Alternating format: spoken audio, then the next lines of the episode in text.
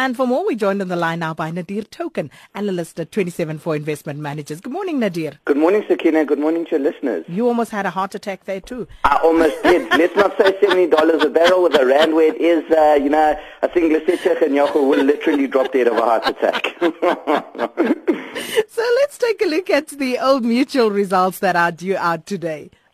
Yeah, Sakina, you know, there's obviously been a lot of news around uh, the breaking up of Old Mutual recently in an effort to unlock value, and that's really what it is. You know, I mean, Old Mutual for a very long period of time um, has been trading at a discount to embedded value, which is uh, some sort of a, some sort of a measure of valuation in an in a life insurance company. Um, you know, if you look at their bigger, their largest competitor, Sanlam, they're trading at a significant premium uh, to embedded value, and I think that's really just attributable to management strategy. You know, where Sanlam focused on emerging markets, which is where the majority of their cash was being generated from, and where they were writing high return on equity business. Uh, you know, Old Mutual started dabbling in the developed markets, which really took uh, which really took a strain on the business. You know, I mean, the capital, in, the, well, the regulatory requirements and the capital requirements, uh, you know, for being lend, uh, listed on, on, on stock exchanges like the London Stock Exchange and for having operations in the developed markets are very, very onerous. And that obviously uh,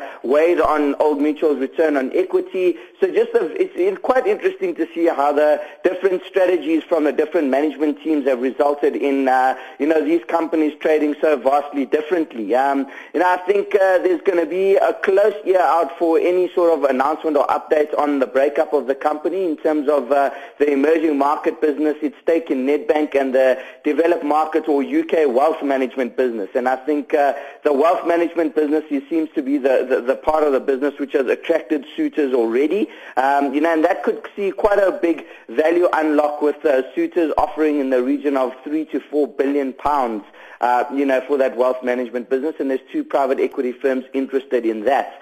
So it will be interesting to see, you know, if there's, a, if, if Old Mutual continues on its ongoing trend of, uh, you know, delivering the majority of its cash and its earnings from its emerging market uh, life insurance operations, and uh, you know, if, if there's going to be any updates on on the breakup and how that will unlock value.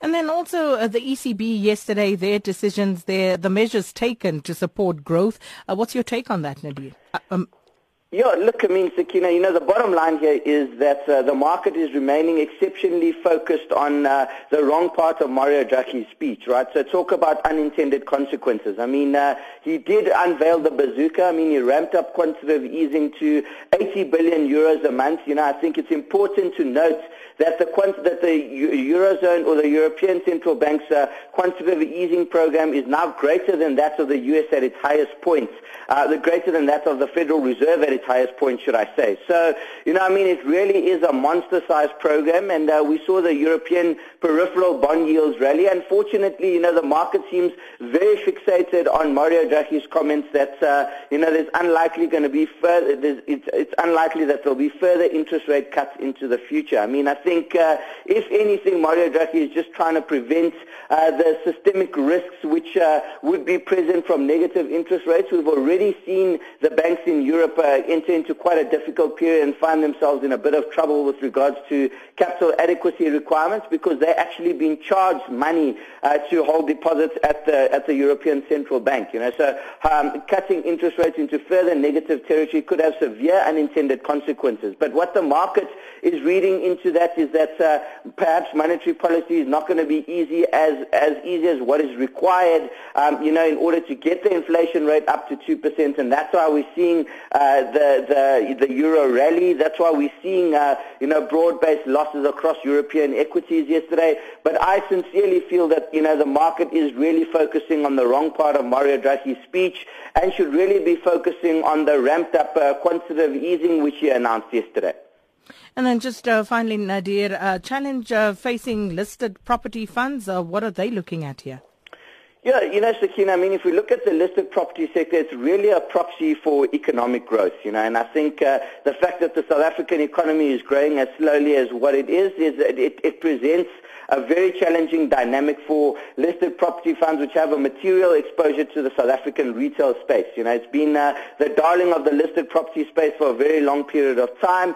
South African consumers love to go out and spend money, um, you know, and we've seen very strong demand for retail space um, you know, in, in, in A-grade malls, uh, you know, since the end of the global financial crisis and extending back even further. Um, but, you know, what we're seeing now is that a measure of how successful, uh, you know, retail operations are is something called retail density, which is the turnover of these property funds per square meter of retail space which they have. And that's been consistently dropping, Sakina. It's down about 8% year on year if we look at the most recent uh, uh, retail listed property results. And you know that it's just indicative of the of, of the of the very weak underlying economy. You know, we, we're in an era where there's increasing interest rates. We're in an in an era where there's not much employment being created, and the employment that is being created, there's uh, you know there's not much wage inflation coming through because uh, you know the, the companies are going through a difficult patch and cutting back on expenditure. So, you know, I think the bottom line here is that uh, these funds which have exposure to quality retail assets, you know, one thinks of Hyprop, um, you know, Growthpoint has quite a few retail operations, particularly, uh, you know, flagship ones like the like their route, their, their, their mall in, in, in PE and the Victoria and Alfred waterfront in, in, in Cape Town. Um, you know, these are these are there's there's been this ramp up of supply in retail in retail space over the last couple of years because it's attracted very very attractive returns. Um, you know, and, uh, and, and and and there's been very strong demand for it. But the problem now is that there's this massive oversupply in the retail space, and demand is certainly starting to taper off as the economy slows. So, you know, when it comes time to rental uh, renegotiations and lease renegotiations, um, you know, these listed property funds could uh, possibly, with material exposure to the South African uh, retail space, could battle to get the kind of escalations that they're looking for.